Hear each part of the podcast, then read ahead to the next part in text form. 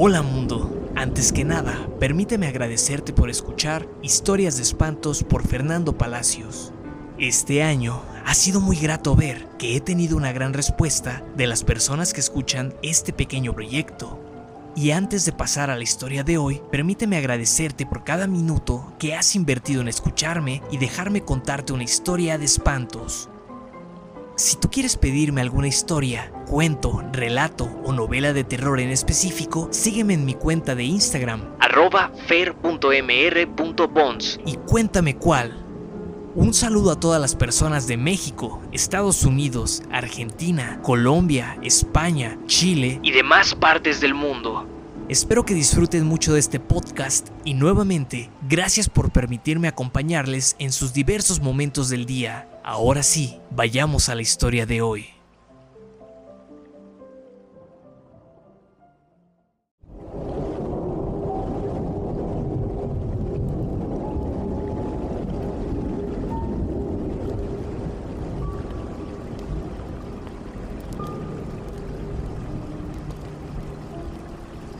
El ciclo del hombre lobo de Stephen King. Junio en la noche más corta del año, Alfie Knopfler, que dirigía el Chat and Chew, el único café de Darker's Mill, limpiaba el gran mostrador de fornica hasta hacerlo brillar con las mangas de su camisa blanca, arremangadas por encima de sus antebrazos tatuados y musculosos. En aquellos momentos el café se hallaba completamente vacío y cuando terminó de limpiar el mostrador, descansó por un momento con la vista fija en la calle y recordó cómo había perdido su virginidad en una fragante noche de principios de verano muy semejante a aquella. La chica había sido Arlene McCoon, ahora convertida en la señora Bessie, tras su matrimonio con uno de los jóvenes abogados de más éxito en Bangor. Dios mío, cómo se había movido la joven en el asiento trasero de su coche, y qué dulce fue el aroma de la noche. La puerta se abrió al verano y dejó entrar una brillante marea de luz lunar. Alfie pensaba que si el café estaba vacío era debido a que la gente creía que la bestia solía pasearse en noche de plenilunio como aquella. Pero él no estaba asustado ni preocupado siquiera. No estaba asustado porque pesaba más de 100 kilos de músculos conseguidos en su tiempo de marino. Tampoco se preocupaba por la marcha del local, porque sabía que sus clientes regulares volverían al café a primeras horas de la mañana, tan pronto saliera el sol, para devorar sus huevos con patatas fritas y su café. Quizá deba de cerrar un poco antes que de costumbre esta noche, pensó. Apagar la cafetera, comprar un par de cigarros en el Market Basket y ver la segunda película en el cine para automóviles. Junio, Junio y la luna llena. Una noche excelente para el bar en la carretera y tomar un par de cervezas. Una buena noche para recordar las conquistas del pasado. Se había vuelto para apagar la cafetera cuando la puerta se abrió. Alfie se volvió resignado. Hola, ¿qué hace por aquí? Preguntó, porque el recién llegado era uno de sus clientes habituales, pero uno de los que no solía aparecer por el café después de las 10 de la mañana. El cliente respondió a su saludo con una inclinación de cabeza y ambos cambiaron unas palabras amistosas. ¿Café? preguntó Alfie, al ver que el cliente se sentaba en uno de los taburetes tapizados de rojo que había junto a la barra. Sí, por favor. Bien, aún tengo tiempo para ver la segunda sesión, pensó Alfie, volviéndose de espaldas para preparar el café.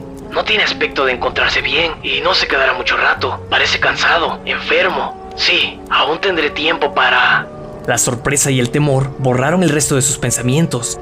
Alfie se quedó con la boca abierta, con expresión estúpida. La cafetera estaba tan limpia como el resto del Chad Chu, y su cilindro de metal relucía como un espejo, y en su superficie convexa y lisa vio algo que le pareció tan increíble como monstruoso. Su cliente, al que veía cada día, alguien al que todo el mundo veía cada día en Tarker's Mills, estaba transformándose. El rostro de su cliente se estaba contrayendo, como si se fundiera, y, al mismo tiempo, se hiciera más ancho, más gordo, la camisa de algodón del visitante se iba tensando sobre su rostro y de repente se desgarró y sus botones saltaron. Y, absurdamente, lo único en lo que Alfie pensó fue en la serie de televisión que su sobrinito Ray solía ver, El Increíble Hulk. El rostro del cliente, normalmente agradable y poco notable, se transformó poco a poco en algo bestial. Los ojos de color pardo suave parecían haber adquirido una extraña luminosidad y un terrorífico color dorado verdoso. El cliente lanzó un grito, pero un grito que se quebró y cayó como un ascensor en medio de un registro de sonidos hasta transformarse en un terrible aullido de rabia. Aquello, lo que quiera que fuese, la cosa, la bestia, el hombre lobo, se había subido sobre el brillante mostrador de fornica y tiró por el suelo un azucarero. Tomó el gran cilindro de vidrio mientras rodaba desparramado el azúcar y lo lanzó contra la pared de enfrente, donde estaban los frascos de especias sin dejar de rugir. Alfie se volvió y con las caderas chocó con la cafetera de cristal, que tiró de su soporte y cayó sobre el suelo, donde se rompió tras una explosión, derramando el café caliente que le quemó los tobillos. Alfie gritó de miedo y dolor. Sí, ahora tenía miedo, pese a sus 100 kilos de buen músculo de marinero. Lo había olvidado todo, su fuerza, a su sobrino Ray, el asiento trasero de su automóvil con Arlene McCoon. Solo quedaba la bestia, la bestia que estaba ahí, ante él, como un terrible monstruo de una película de terror, un monstruo horrible y furioso que se hubiera escapado de la pantalla. El monstruo se subió encima de la barra del café con una terrorífica agilidad muscular, los pantalones rotos y la camisa rasgada. Alfie pudo oír las llaves y las monedas sueltas que tintineaban en sus bolsillos. La bestia se lanzó sobre Alfie, que trató de retroceder, pero tropezó con la máquina de hacer café y cayó a lo largo sobre el linóleo rojo.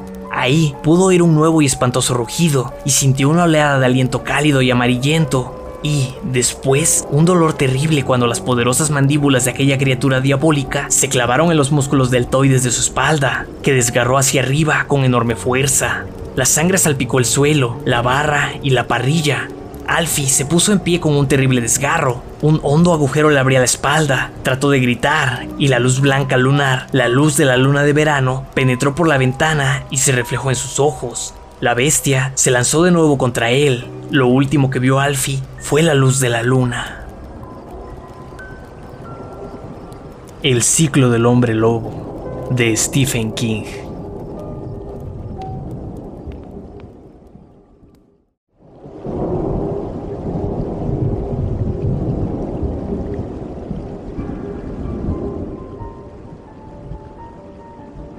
Hola mundo, mi nombre es Fernando Palacios y estás escuchando Historias de Espantos, un podcast en el que grabo algunas historias de terror de mis autores favoritos. Espero que hayas disfrutado este episodio y si es así, me ayudas mucho siguiendo, suscribiendo y compartiendo mi contenido para que pueda seguir contando historias aquí. Así que dale like, suscríbete y compártelo con las personas que pienses que podrán disfrutar de una historia de espantos. Puedes encontrarme en Instagram como arroba fer.mr.bons y ahí comentarme qué historia, cuento o relato de terror quieres escuchar.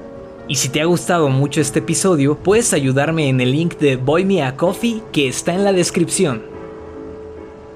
Gracias y nos escuchamos en la siguiente historia de espantos.